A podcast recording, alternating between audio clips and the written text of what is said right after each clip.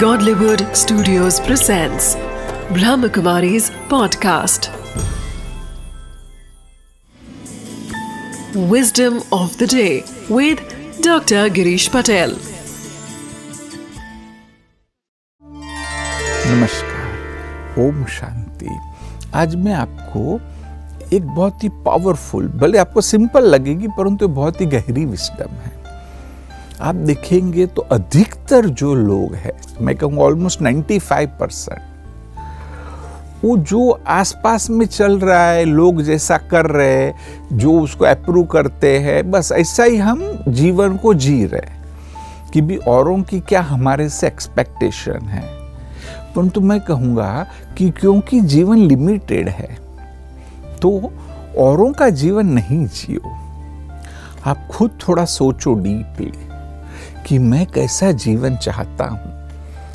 मुझे जीवन में क्या चाहिए? कौन सी बात मुझे सदा के लिए शांति देगी? मुझे एक फुलफिलमेंट का अनुभव होगा। एक जीवन के अंत में ऐसा लगे कि, यस, मैंने अच्छा जीवन जिया।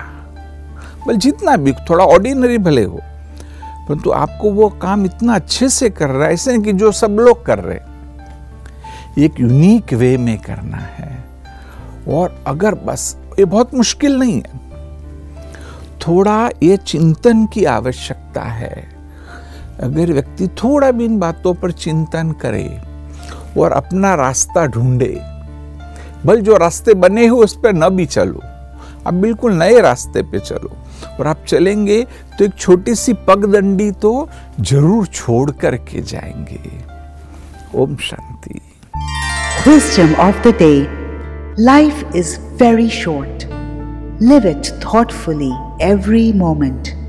Do something that makes you satisfied with your life, and at the end of life, you will feel that I have lived some special kind of life and used it to the fullest for myself and others.